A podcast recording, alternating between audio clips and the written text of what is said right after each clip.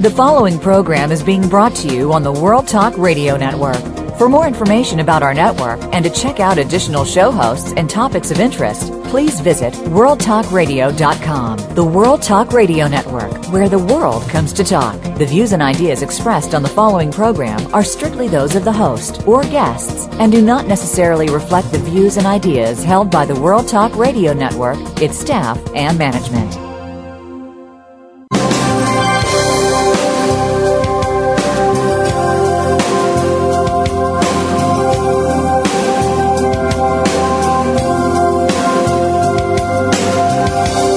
To the Sharon Kleyne Hour Health, Environment, and the Power of Water. What you hear in the next hour could very well save your life. Now, here's your host, Sharon Kleyne. I want to invite you to listen to the Sharon Kleyne Hour. I'm Sharon Kleyne. Our show is about the power of water. What, how could we possibly live without water? So, as you're listening to the show and you're thinking about yourself, and your everyday life and the earth to go on for thousands and thousands of years and live with the solar system, water, water, water is the most important part of your everyday life. And I hope you're drinking eight to ten glasses of water a day. It's vital because your body is water. The skin is 80 to 90% water. I was doing a health fair for the YMCA here in Grants Pass, Oregon last Saturday, and we were talking about melanoma and the skin and the skin being 80 to 90% water, what is the problem with skin diseases, melanoma, and the problems of of uh, cancer? Dehydration of the skin, dehydration of the body. And a lot of people didn't know that indoor conditions are really worse than outdoor conditions that the moment that mother gave birth to the baby and the baby came into the delivery room from the pocket of water, the baby had no water around it any longer. And the baby had to, at that second, deal with the first time without the water to nourish, nourish the baby, get it the comfort zone, the temperature zone, and slow down. Give it more uh, the process of the of the concern, fears that the baby could be very warm in that pocket of water, but once it entered into the delivery room, guess what happened? The dehydration began to the final day of passing on. So what are our diseases? Dehydration, diseases, lack of water. When the baby opened up the eyelid in the delivery room, the eyes at the surface are 99% water. You have a tear film over each eye at the surface of the cornea. That tear film must maintain 99% all natural water. What is vision impairment? Lack of water, dehydration. The skin and the diseases, toxin. What is toxin? Not enough water. The water is was brought to this planet to be with whatever faith you believe that the water and the life of water is a species. It's life. And it meant to keep everything alive keep it flexible, keep it detoxified, and be a solvent. 100% water though. No added ingredients of sugar or other formulations. 100% water. It's sad to say that out of 7 billion people that we have living on the planet today, and we're growing every day, that we're concerned about the overpopulation because of water. Water wars began a long time ago and they've been going on for long, for decades. But subtly, no one discusses those water wars.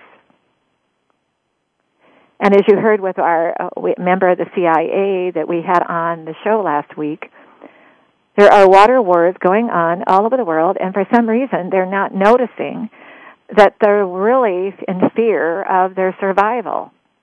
They have no water here in the United States, it is going on under the table subtly. There isn't enough water. People are losing the water that they have, and the fear of the concern of the community, and let's call it the politico, is becoming, they put it last on the plate. It should be the first on the plate for all concerns. Life is water when they go off into orbit and study, which NASA, heroes, NASA, our heroes took off to study what is happening on the surface on Earth, but what is the relationship to the orbit and the universe of Earth? Well, did you ever notice they're always looking for water somewhere else? But they're also been studying what is happening on Earth.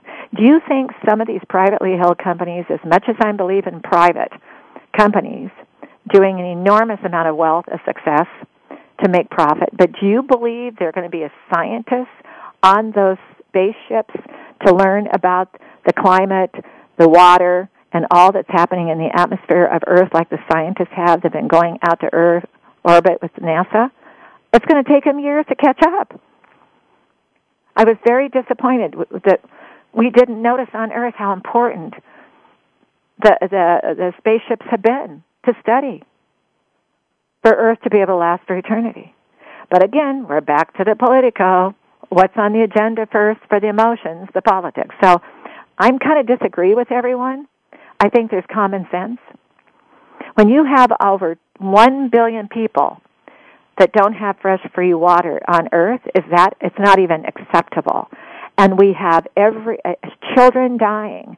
5,000 children dying a day without water, fresh clean water.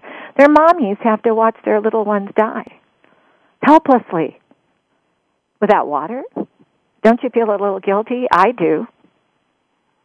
What is makes uh, food grow? Water. The water in the atmosphere, the humidity is a relationship to the water we have on Earth that's at the surface of the Earth, though. It can't all be in the aquifers. We've got to have a certain amount of humidity, water in the air, to survive. But indoor conditions, because of insulated windows and walls, forced air heating and cooling, the chemistry of the fabric, so the chemistry inside of the buildings is very dehydrating. It's worse than going outside. And we live a lot indoors.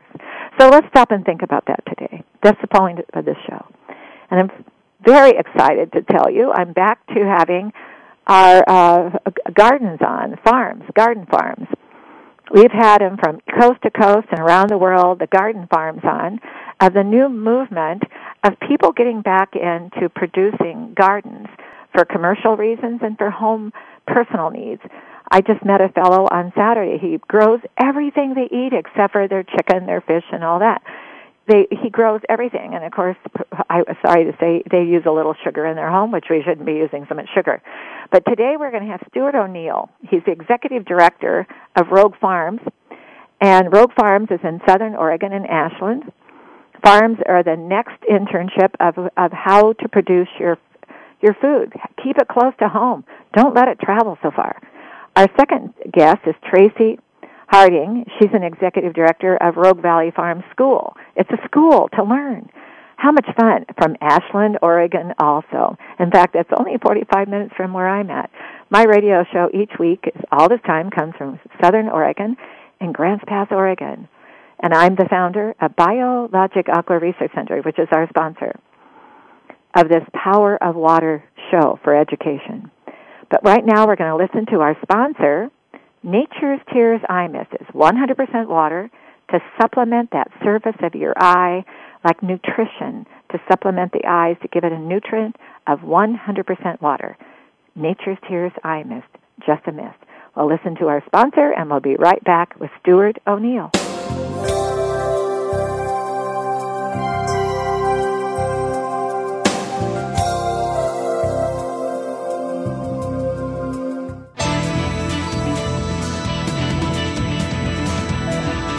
Listen. Listen.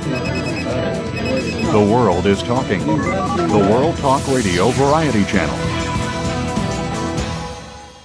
Discover the secret of Nature's Tears Eye Mist, an entirely different approach to eye care without eye drops. When your tear film is dry, your eyes feel dry. Nature's Tears Eye Mist naturally supplements the tear film with Biologic Aqua Absolute Premium Standard Grade of pure, all natural water. Nature's Tears Eye Mist, just a mist. All natural, safe, convenient, no preservatives. Nature's Tears Eye Mist can be purchased nationwide at selected eye care professionals and drugstores near you. You're listening to the World Talk Radio Variety Channel.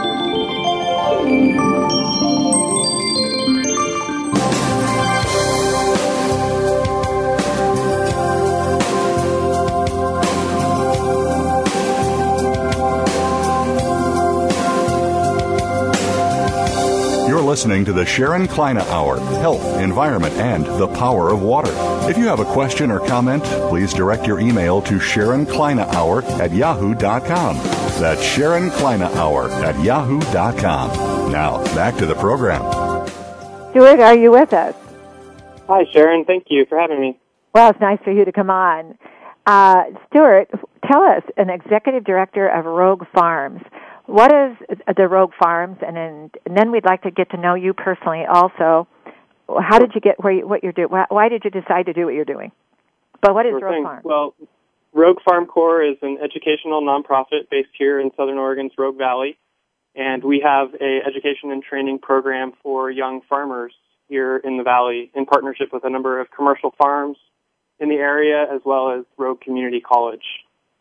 Uh-huh. Um, my background is I got involved in a small scale goat dairy operation in the Applegate Valley here in Southwest Oregon um, as a farm manager and plant operator for a cheese making operation and learned firsthand the ins and outs of small scale sustainable agriculture. And so when the opportunity came to apply my skills to help educate and train the next generation, I jumped at it. How exciting! You know, Stuart, I've had on the show. I've, I'm starting my sixth year, and our theme, "The Power of Water," has taken us from all over the world. We've been in Kenya, we've been in Holland, we've been all over, and here in the United States, uh, we've had uh, subject matters on uh, eyes and ears and allergies and and uh, water and uh, Nobel Prize winners and United heads of the United Nations and so on, and the life-threatening crisis of children dying without water. But I love these shows on growing the food.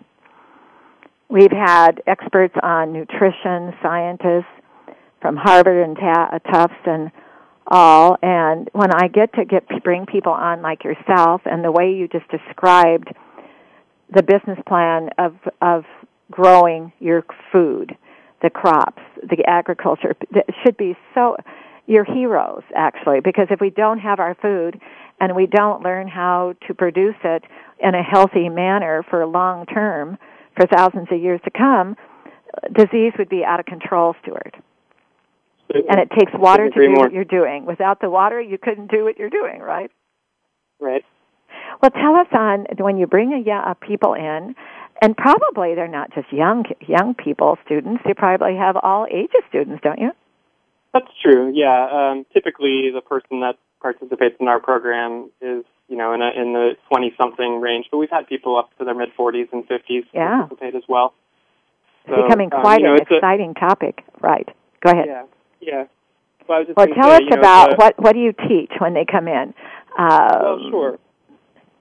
It's a it's a really unique real world experience in the life of sustainable agriculture. Basically, we're facing uh, a looming crisis in our agriculture here in the United States. The average age of American farmers is rapidly approaching 60. Um, about 1% of the population participates in agriculture either as a business owner or a farm worker. And so we've got a real crisis looming if we want to continue to have a sustainable, healthy food system. And our program really is a hands-on, real-world experience. Um, young people come and live and work full-time for an entire season on one of our host sites and learn the ins and outs of that particular operation um, day to day, you know, hour by hour as they go, learning everything that the farmer has to offer. And in addition to that, we offer a number of classroom experiences as well to broaden the experience and tours and opportunities for the students to visit all the other farms in our program so they get to see a few other operations besides their host site. Okay, a let's real- the, the student begins um, out of the classroom. Well, in the classroom, what are they learning in the classroom? Let's say you flip the page, and what's the first thing you teach a student about agriculture? Well, you know, actually, our first class that we do every season is the history of food and agriculture. Okay. So we take people on a, you know, uh, world history tour of, you know, starting from hunting, hunting and gathering all the way through modern agriculture and address all the issues and problems that have taken root over the last where is 50 the or most? so years. Where, I've never thought about it before. Where in the world of uh, agri- food uh, to grow the food, agriculture? Where was the first place on our earth? that they really be, where your teacher students where they began to study that and became very um, um, um, astute and smart at how to use the soil. Where was the first place that you think in your history books that they did that? Well, you know, a lot of people say it would happen in the Fertile Crescent in the Middle East. Of course, the sort of cradle mm-hmm. of civilization mm-hmm. um, was the first, you know, uh, evidence of human agriculture, and, and there's some evidence that it's cropped up in other places at the same time. What about Holland? Um, Is Holland uh, uh, one of the t- leading educators um, about how to produce crops and flowers and Oh, sure. Yeah, I mean, irrigation you know, all over the world. so I, w- I would say that the you know we we show students everything from you know the the origins of human species through hunting and mm-hmm. gathering onto becoming mm-hmm. a more settled species and growing mm-hmm. food on the land and not having to move around. Mm-hmm. Um, and then really what we kind of focus in on is the problems and issues that evolved um, in the post-World War II era, the consolidation of farmland and the use of chemical fertilizers and the real um, explosion of agribusiness that we've seen over the last 50 years that took us from a more traditional agricultural setting um, into what we have today. And we do that as a way to kind of showcase the fact that what they're going to learn here in sustainable agriculture with the farmers that are involved in our program is uh, a new way, is, is taking us away from the, the era that's dominated agriculture for the last 50 years. And water, so we really, water, Stuart, water is right at the top of that focus, isn't it? Because we had a uh, family. He's the um, head of the of, of a big, huge uh, uh, organic growing farm that's thousands of acres in South Dakota, and how they only get four inches of rain a year, but they could still grow thousands of acres with the least amount of water by the way they till the soil. Yeah, yeah. There's there's a lot of ways to be wise with water use, and certainly right. in a place like what Southwest Oregon. And what have you been learning? What have you been learning about the, that wisdom with the water? Well, you know, I I look at one of my um, heroes in local agriculture um, here in Southern Oregon, a man named Tom Powell, who uh, is the farmer with his wife and kids, Maud and Sam and Grace, of Wolf Gulch Farms in the Little Applegate Valley here in Southwest mm-hmm. Oregon and they have transformed what most people would probably consider to be marginal agricultural land. Um, by that I mean it's you know higher up in the mountains, it's sloped. It's not your classic bottom valley bottomland soil that everybody really um, thinks of when they think of you know uh, viable farmland here. And they have very little water on the surface there at their property, and through permaculture practices and wise use of water and um, you know good growing practices and drip irrigation, um, you know they're able to grow some of the best seed crops around in this area, and they're doing it in, in what again what most people would consider to be fairly marginal and Stuart, ground. What is, the, what is so, the name of that farm? Wolf Gulch Farm. Wolf Gulch Farm. You know, Stuart, that's what's so exciting. I uh, I've been studying water for over 30 years, and uh, the planet Earth's origination and the humidity in the air that's life too not just the water on the surface. And I I've always said that that agriculture, food will become the biggest business there is in the world. And if the United States, Stuart, wants to get out of this uh, uh, deficit, start encouraging every state to get into agriculture and energy. All of a sudden, everybody gets a dividend per home, like they do in Alaska, for participating in something that brings an economy to uh, to uh, independence of taking care of itself. And food should not be so far away. It should be coming closer. It should be close to home. Now, um, now that's t- tilling the soil.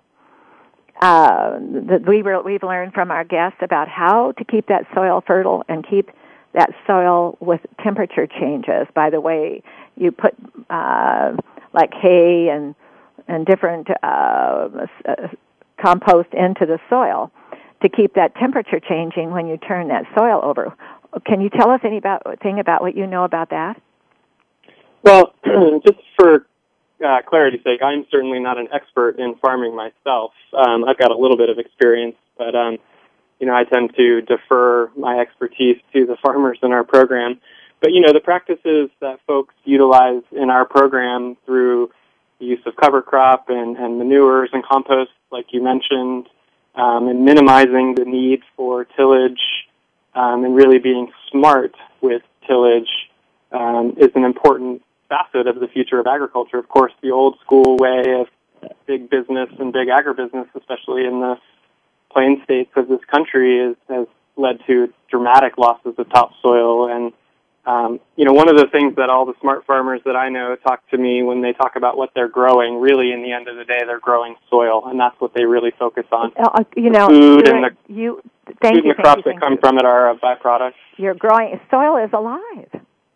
Yeah. It's alive. And you're right. It's it, that's what they're doing. They're they're uh, it's it's a uh, it's a, a it's a soil connection and thank you. If, if, would you say that again? well, just that, yeah. I mean, when I ask farmers or farmers are asked the question, people that participate in our program, um, what it is that they grow, that the, the smart ones and the ones that I respect the most talk about how they're growing soil. There we go. Yeah, yeah.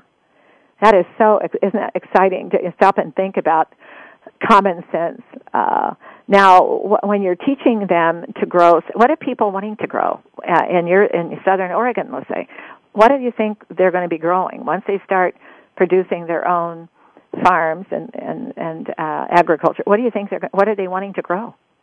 Well, you know, there's a whole diversity of things that people are interested in growing, and and we have a situation here in the Rogue Valley where you know some estimates that I've heard is maybe one, maybe two percent of the food consumed in the Rogue Valley is grown in the Rogue Valley. So pretty much anything, um, uh, you know, within the confines of what can grow here. But we can grow a lot of fruits and vegetables here. Um, certainly, a lot of meat and dairy can be raised here. Um, you know, we've got a good potential here in this valley and in the state of Oregon in general to grow a lot more of our food that we consume every day. There's a bit of a growing um, effort to grow some local grains here in the Rogue Valley as well. That's something that's been missing, sort of our staple foods um, but it's coming back a little bit, mm-hmm. and um, I see you know lots of opportunity for young farmers to find a niche that works mm-hmm. to allow them to have a viable business and you know a right livelihood and grow food that makes them feel good. and good makes some money because of the of the Saturday and the growers markets we'll call them. Uh, That they're taking their produce and making a, a, a good living on selling it. Yeah, there's a huge opportunity here in this community and around the country, I think, to participate in, in the local agriculture movement. I mean, the buy local thing is, is happening everywhere, and more and yeah. more people are concerned about where their food comes from. And now, Stuart, um, what you need to know, I think, I don't know if you knew this, but we had the fish farm on. Are you familiar with them in Rogue River, Oregon? I'm not actually. Okay, the fish farm. He, he came from Southern California and and he, he uh, had been involved with different um, golf courses, lakes, and different locations with their water systems. And he and his uh, friend moved to Southern Oregon, and they own the fish farm, and they're doing a hydroponics in greenhouses that they they have they're growing in a big uh, vat of water, enormous tank of water, tilapia, and then they have the hydroponic what the system goes through the greenhouse and grows vegetables in the water. And you might look that up on the web, everybody, the fish farm. And it, to me, that's a huge, huge future too, Stuart, is these people getting into these entrepreneurships of, of getting into other types of ways to grow the food other than the, the, the in, outside in the fields in these greenhouses. Uh, I had one gentleman in New York who has thousands and thousands and thousands of square feet of greenhouses that he's been doing hydroponics with, growing vegetables in those greenhouses that can go year round. Yeah. And uh, trem- pardon? I was just going to say there's a tremendous amount of innovation in oh, agriculture yeah. right now, and and yeah. people really pushing the envelope in lots of ways. Oh, and it's it's what and it's exciting to, especially with what you do, to hear that people are out there learning more about how to be innovative. Okay, you how many people do you usually have, and do you have people come from other areas other than Southern Oregon to your um, the Rogue Farm Corps? Yeah, we are drawing people from all over the country. Um, in fact, we're even starting to get inquiries from international folks. Mm-hmm. Um, but yeah, we typically have somewhere between 15 and 25 students in the program. Um, mm-hmm. We have 11 farms in the program this year, mm-hmm. and um, each one of those farms is a host site. Mm-hmm. And um, we work a lot with the Oregon State University Extension Service here locally mm-hmm. and coordinate our classes with them. Um, mm-hmm. so it's a really great, well-rounded opportunity. And again, there's just few and far between education and training programs in sustainable agriculture for young folks who want to learn um, and learn hands-on. So we we're really finding that people are coming from all over to, to Southern Oregon to participate. And you're finding are you finding the excitement of the entrepreneur spirit of it um, to where they could make some money at it uh, to make it have a business of their own if they learn how to do it correctly. Absolutely. I mean, I think that's one of the reasons why, in particular, young people are interested in this. Is there's an opportunity, yeah. and yet it's also a very real and genuine uh, work, something that they can feel proud of. Um, and I think a lot of times, you know, we don't give young people in this country enough credit. We think they're all plugged into their computers and technology, um, and certainly that is happening. But I think there is quite a bit of interest in returning to a more authentic and genuine type of life, and working hard on a farm is one way to do that for sure. Mm-hmm. Are you finding a lot of these people when they leave the the the, ed, the education you're offering, do they go really back and start in doing it, or is it just something that they wanted to become more knowledgeable about? And have you heard of any entrepreneur stories that you would like to kind of brag about the success of what they did? Well, you know, a lot of the farms, even a few that are here in our program, um, there's two farms in our program, Meadowlark Family Farm in Ashland and Buckhorn Springs outside of Ashland. And both of those farmers that are the, now the owners and operators of those businesses got their start as interns on mm-hmm. another farm in our program. So mm-hmm. um, it really is a cycle. You know, I think there are our program really is an entry level stepping stone um, opportunity, and quite a few people try it out for a year and decide, hey, you know, I'm really interested into this sustainable mm-hmm. agriculture and and and the local food movement, but boy, farming's really hard work, and I'm just not sure I'm cut out for it, or it's not really mm-hmm. my cup of tea. Mm-hmm. Um, but those folks tend to, you know, carry the experience forward and participate in some shape or form, whether it's through other work in their life or just their own personal choices in furthering this movement and being a part of it. So I would say we capture 100% of the people that participate in some capacity and, you know, a few or a handful or, you know, a, a some percentage continue their education and experience and and uh, from those that continue their education and training, a, a number of them end up becoming farmers on their own. And that is the goal. We want to train the next generation um, and we want people to become owners and operators of their own farm businesses, whether here in the Rogue Valley or back home, wherever they came now, from. do you have, you know, the Valley of the Rogue has here been known for past, for famous all over the world for gladiolus farms, the flower gladiola, mm-hmm. uh, for the hop fields, growing hops in the old world, the irrigation system came in because of the beet, the beet farmers that were so enormous acres used for all kinds of things. Are you finding that you're also training people to become uh, entrepreneurs at growing large fields of flowers and large fields of other th- grapes, other things other than something that we think about that would be common? Are they learning to do other things other than just the produce, the uh, the corn or the wheat, or are they learning to do other ways to raise uh, like flowers or different things on to rate to make money? Sure. Yeah. I mean, a number of the farms that we work with are are very diverse in their mm-hmm. operations, mm-hmm. and um, you know include all different types of of crops, from mm-hmm. flowers to seeds to produce to mm-hmm.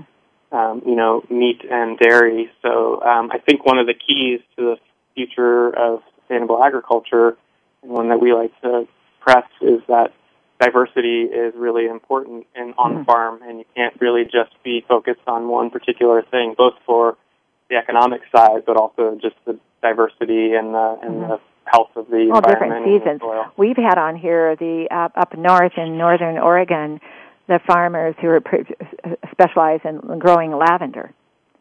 Mm-hmm. And uh, it was really a good show. I felt uh, I got a lot of fun listening to how they were made it into an agriculture and, and made money at growing lavender, and it's becoming pursued all over the world. Growing lavender. We only have a couple of minutes left. Uh, when people want to come and look for you, where do they go to find your uh, roguefarmcorps.org? Is that it? Yeah, roguefarmcorps.org um, is our website and has lots of information about our program. Um, for anybody who's local listening, we do have a couple of events coming up this week, actually. Um, we're showing a documentary film about the young farmer movement in, in America called The Greenhorns. Okay. Um, and we're doing that tomorrow, Tuesday, in Medford at the SOU RCC Higher Education Center at 6:30, Mhm. and again on Friday, May 4th, at the Ashland Community Center. And those are both. So do you put that on? Uh, do you put that on the web for social media or also in yeah, we've got so well, that's they- on our website. It's also on our Facebook page. We're at Rogue Okay. Farm Corps on Facebook as well, so people can find us there. Okay. Well, I want to thank you for joining us today. And you, uh, it, it's a lot of fun to hear about it. And I think everybody just gets this wishing that they could go out and start growing their own uh, produce and some different things that they could go and t- t- their hands could pick and touch and uh, put put on their table, knowing that they grew it. Well, Stuart, thank you, and you tell everyone I said hello, Thank you, Sharon. and I wish you well and be well too. Thank you. Thank you. Well, it is a coming thing, getting out and growing, getting to know the life of the soil. It's live, the soil. And people are getting excited. I know on Saturday when I did World the Health Day at uh, the YMCA, one of the men that came through, I met him last year in his family. He retired a few years ago, and now he's has a greenhouse, and he's he's got he's got his above the ground um, uh, beds in for all of his own vegetables, and they eat everything he grows.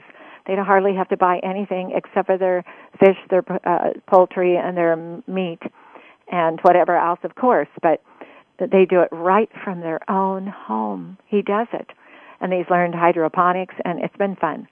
We're going to listen to our sponsor, Nature's Tears Eye Mist, with Just a Mist. Did you know that when you have gritty, scratchy, fatigued eyes, blurring eyes, vision impairment, that your eyes are dry.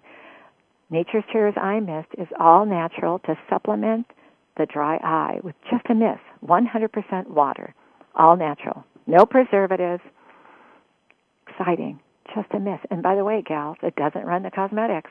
It absorbs and softens the crow's feet. Well, listen to our sponsor, Nature's Tears Eye Mist, and we'll be right back with Tracy Harding.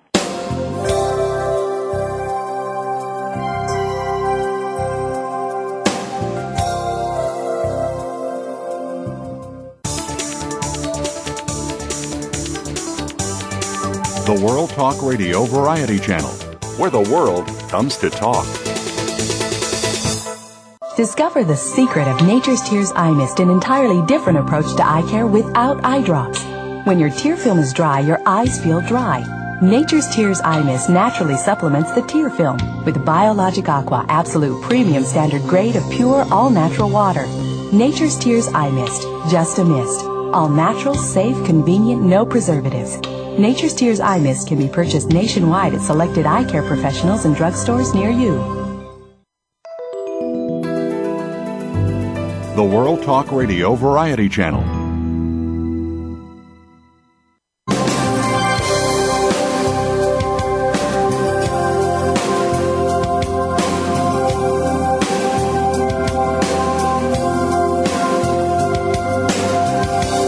Listening to the Sharon Kleyne Hour Health, Environment, and the Power of Water. If you have a question or comment, please direct your email to Sharon Kleyne Hour at yahoo.com. That's Sharon Kleyne Hour at yahoo.com. Now, back to the program. Tracy, are you with us? I am. Well, thank you for joining us today. Um, tell us a little bit about uh, what Rogue Valley Farm to School means, and then how you got what you're what you're doing. What you why did you why are you there doing it? Sure, I'd be happy to. So Rogue Valley Farm to School is a small nonprofit offering services in Jackson and Josephine County, and what we do is to help educate children about the food system through hands-on farm and garden programs. We also work to increase local foods in the school meal programs. And generally, we're working to inspire an appreciation of local agriculture that improves the economy and the environment of the community and the health of the community members. Um, we've been doing this at various levels for about a decade, more intensely, more broadly, and offering more programs in the last few years. And I've been with the organization for um, a little over three years now. Mm-hmm. Okay. And what were you doing before you started that?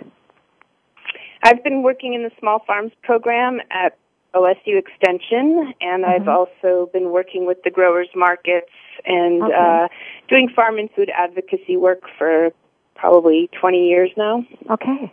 Now, do you go around to the YMCA's and what, during their health day and help them teach the children about the farms and and, and the, uh, growing uh, the, growing the food?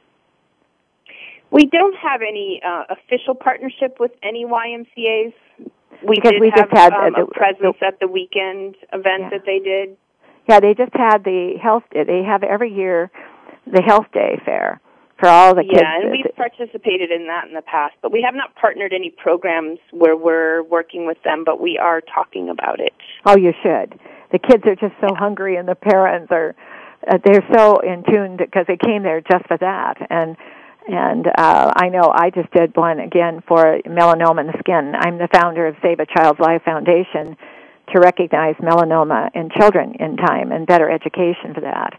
And the children are so receptive and they're running around excited. The parents are excited, and it's just a, a, a neat day where children can learn more about their health. But they have the face painting, and they have other things too. But boy, what a time to get the kids uh, excited about the soil and and how to grow something. Right. Now, when you say uh, also the school, what is the average age of the when you have people come and enroll into the school?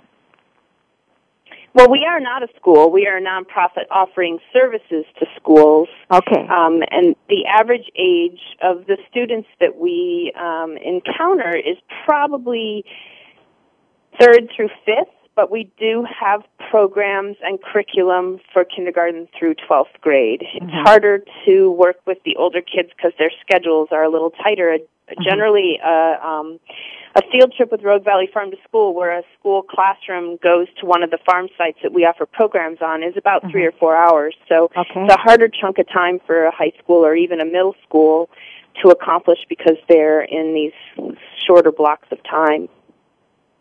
Mm-hmm. Now, I noticed you have summer camps. What is a summer camp?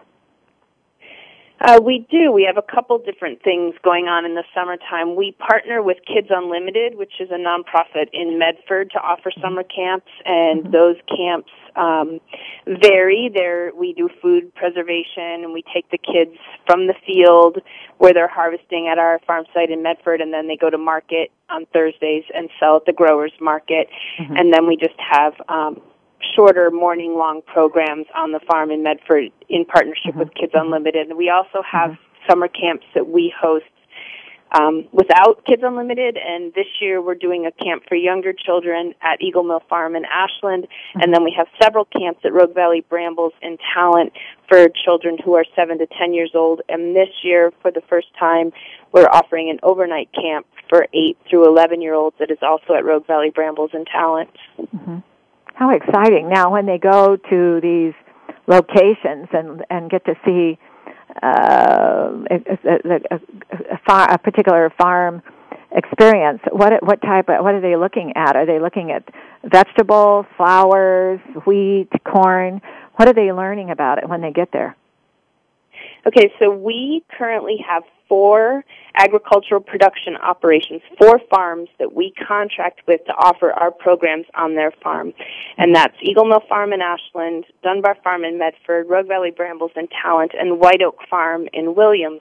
Mm-hmm. When, um, when children are at Eagle Mill Farm, it's primarily vegetable production, but there are also a lot of flowers grown at that site and grapes. Mm-hmm. Uh, Dunbar Farm is a very diverse whole farm. Mm-hmm. So they're seeing a little bit of animals, um, mm-hmm. but they are seeing wheat production and they do grind and cook with wheat grown on the farm there. Mm-hmm. At Rogue Valley Brambles, it's more of a livestock operation, so they're having exposure to dairy cows and pigs mm-hmm. and chickens, and they get to collect eggs and they cook with the eggs. And um, each of our farm sites has an outdoor kitchen. It's important to us that the children are having a full experience from you know, accomplishing some of their schoolwork, which is important to their teachers while they're on the farm by developing curriculum connected to state standards and offering lessons in all subject areas, but also harvesting, preparing as a community, cooking as a community, and having a meal as a community. Mm-hmm. Our Eagle Mill farm site has a wood fire pizza oven, and so the kids oh. really have come to love creating pizzas there, and the wheat that the flour is made from again comes from Dunbar Farm and the dough is made on the farm. Oh. And then at Dunbar there this spring they've been making crackers with wheat that they've ground and they're oh, making a vegetable I, soup. Oh, I like what I hear. Oh. Yeah, and at Brambles they make cheese and they use eggs and cook oh. frittatas. What an experience. And uh so yeah, for a lot of kids, they haven't had a real cooking experience, and they're pretty excited about it. And and you know, as you said, about the kids at the Y. They're they're pretty excited. Sometimes they arrive on the farm and they're apprehensive How do they come in, in, individual? or encountering insects yeah. or whatever it is that they might think they don't want to encounter, which can even be vegetables. But sure. by the time that they've spent their four hours yeah. there and really actively engaged in the process of preparing a meal together, they're always, almost always, completely thrilled to be eating what they're eating and anxious to have oh, more. Sure you know, are, are they coming in individual cars? They come in by a bus. Uh, how do they get there? Well, it does vary, and um, transportation can be an obstacle to schools when looking at field trip opportunities. Mm-hmm. Sometimes the distance is too far and the cost of a bus is too far. We've created some some pretty fun ways for kids to get to the farm. At some of the Ashland schools walk to Eagle Mill Farm. One of the schools that's on the other side of the town of town walks one way, so they do a four mile walk to come to the farm, oh. and then they get rides home for parents. Uh-huh. Uh-huh. We've worked with bicycle safety educators to um, incorporate a destination of the field trip on the farm into their bike safety education, so the class will ride together to the farm.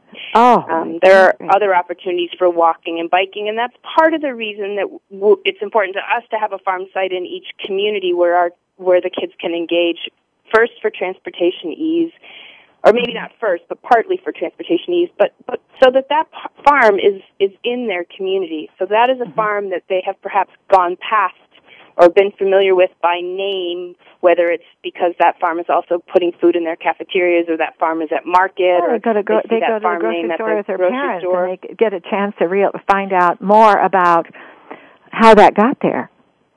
Yeah. Exactly. Right. How to, how to shop for your produce and your meat and your eggs and and your dear Alice. I mean, they learn. Uh, can you imagine the impression upon? Because I'm a believer, Tracy. Um, I'm the founder of Biologic Aqua Research Center, and I'm a believer. Don't go to the medicine cabinet. Learn more about nature and be proactive about your health. But that kind of education is so exciting for children to get them when they're young get him in full influence and you never know. You might be at one that'll grow up and be a farmer. They could be doing they could own a grocery store and be like the whole food store group or the market of choice or the ashland food co-op or whoever out there.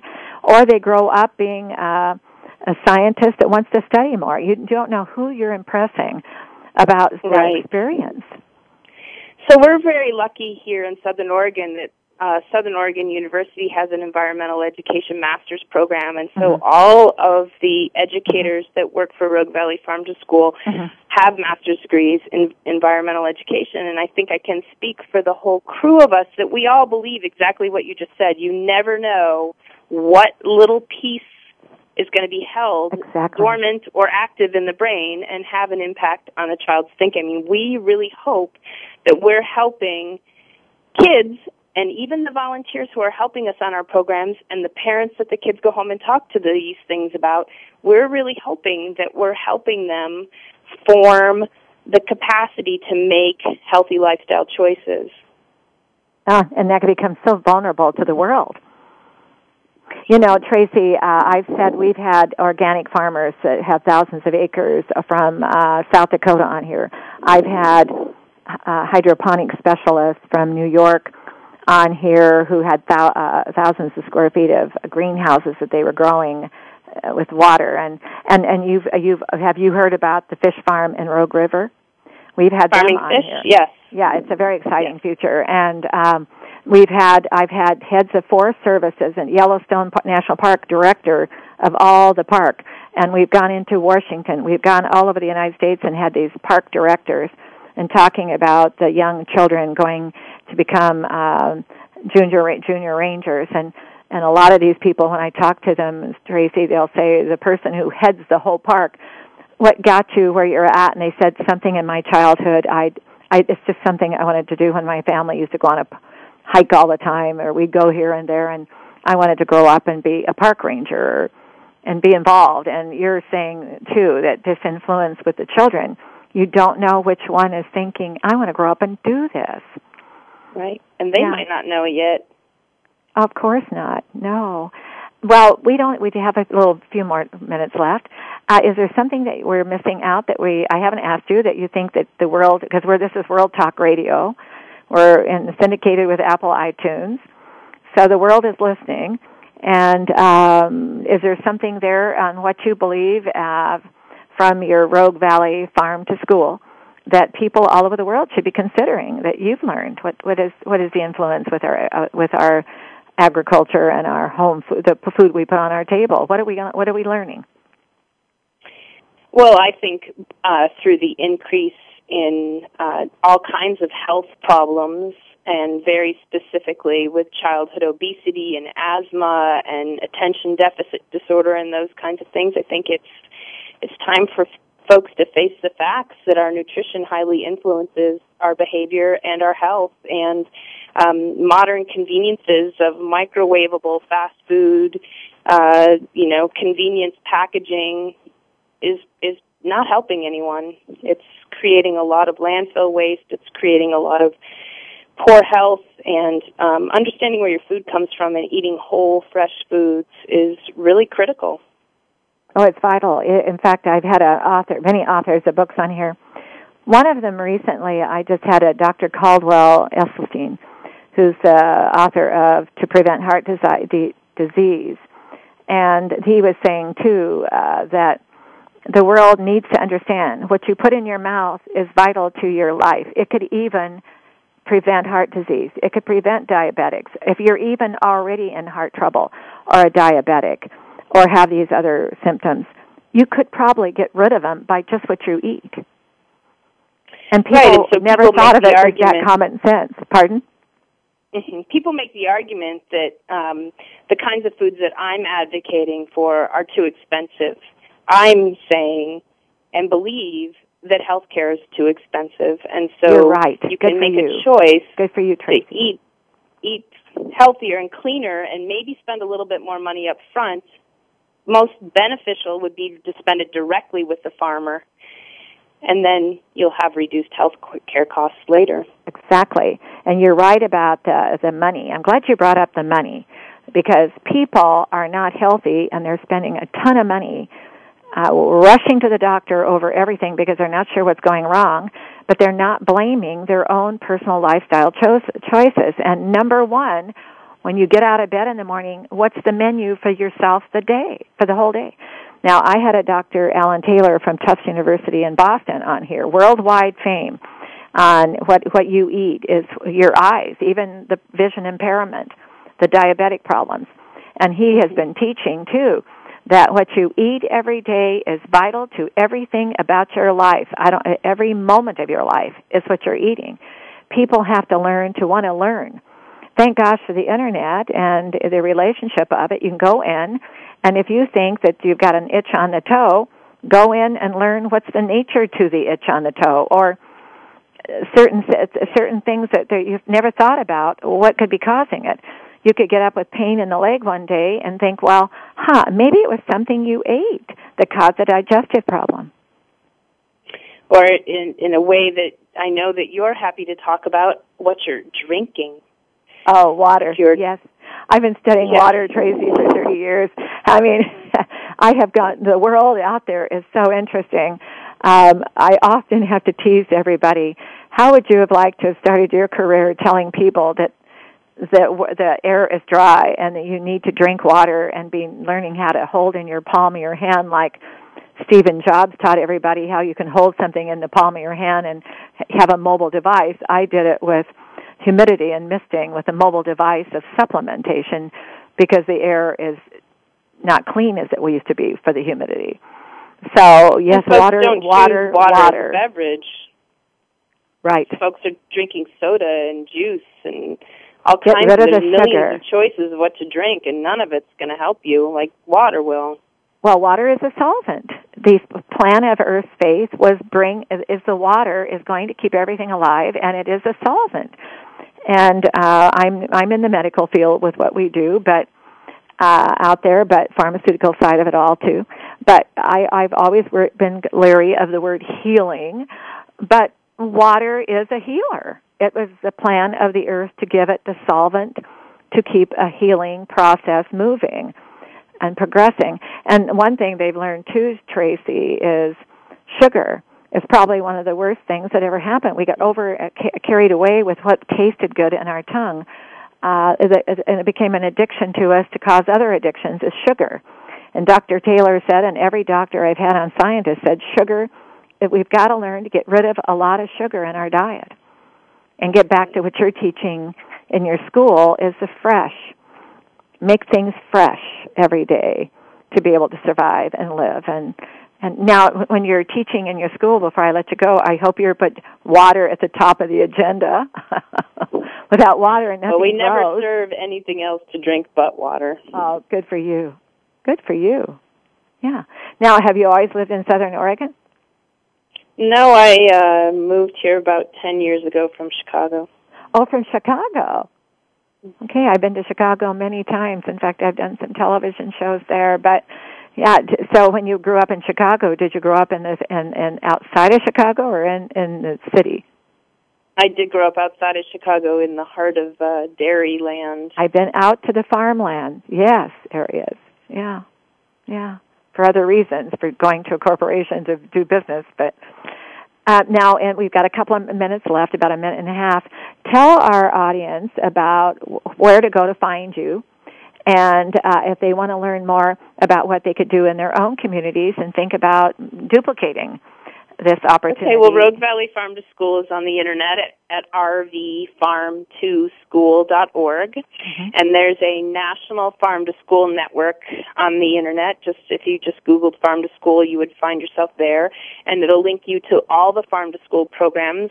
Currently, every state has a some sort of farm to school something going on. Each farm to school program is autonomous and operates as it best serves its community and the resources of its community but it's a great way to find local operations. And the farm to school movement as a whole has been very generous and open and available to helping anyone start any kind of initiative they would like to, be it a school garden or um, the kinds of field trips we do, or education in the classrooms, or impacting the choices that are made in the food service. Now, let's say they're in a different state. What, which, how would they would they uh, look up farm to school, farm? and, Just uh, farm to school, and there's a map, and you can click on click on your Okay. state, and it'll show you exactly. Okay, where in your state you can get that opportunity. hmm Yep. Well, you're living in a good place for opportunity. You've got some good things over there. I love the Ashland Food Co-op. Uh, they've donated to Save a Child's Life over here many times, and then um, you've got Market of Choice. some good stuff over there for shopping. Right, right. And Well, thank you for joining us. You have a nice day, thank you, Sharon. and have You a good too. season coming, Tracy. And you be well Thank too. you. Thank you. Mm, Bye. Well, we've learned how to to get involved in your um, farming, and you, and did you know we've had on our show where you can do it in your kitchen. We've literally had on our show uh, an organ a farmer that did ki- kitchen gardening, and he had his greenhouses, but he invented kitchen gardening. So there's kitchen gardening, and then there's the gardening you can do, grow your own sprouts in a jar. And then now it's a season in America where you can start growing something in your little spot, whether it be your balcony or out in a tiny little yard to have your uh, own little garden. and grow your flowers or just your own produce or your own little finger uh, lettuces. And there's so much to do today. And as we're learning, if you go to your uh, uh, a, a Grange co-op, you can go to the different uh, places to learn uh, how you can get provide yourself with whatever space you have available to grow what you want to grow and make it with your fingertips something that is healthy for you and it's nothing like tasting fresh. I'll never forget, you know, it'd been years since I had had uh, fresh potatoes from the ground. And uh, we put on the Rogue Riviera here for Save a Child's Life, and everything we did to, uh, with that auction and dinner was fresh vegetables, fresh everything, fresh caught salmon. And there's nothing that tastes better than close to home, fresh. Well, I want to thank you all for listening today. You know, World Talk Radio, Voice America, Apple iTunes make this possible for me. I'm starting my sixth year, and I really think we're growing. And there's so much to offer here for all of us to get together and come to my Twitter. Go to Sharon Kleyne, SharonKleyne.com. Follow my Facebook and Twitter and our, on our Apple iTunes with World Talk Radio and Voice America. Let's do this together let's humiliate the people in those kind of world out there that's not making fresh water for free for all children and their mommies of the world. How do I thank you? Earth is whispering. Never say goodbye. Leave something special behind from you. Let everything grow with your footprints. I want to thank you for listening and you be well. Thank you for listening. Join us next week for another edition of the Sharon Kleyne Hour Health, Environment, and the Power of Water. Mondays at 10 a.m. Pacific Time on the World Talk Radio Variety Channel. Remember to visit Sharon's website at SharonKleynehour.com.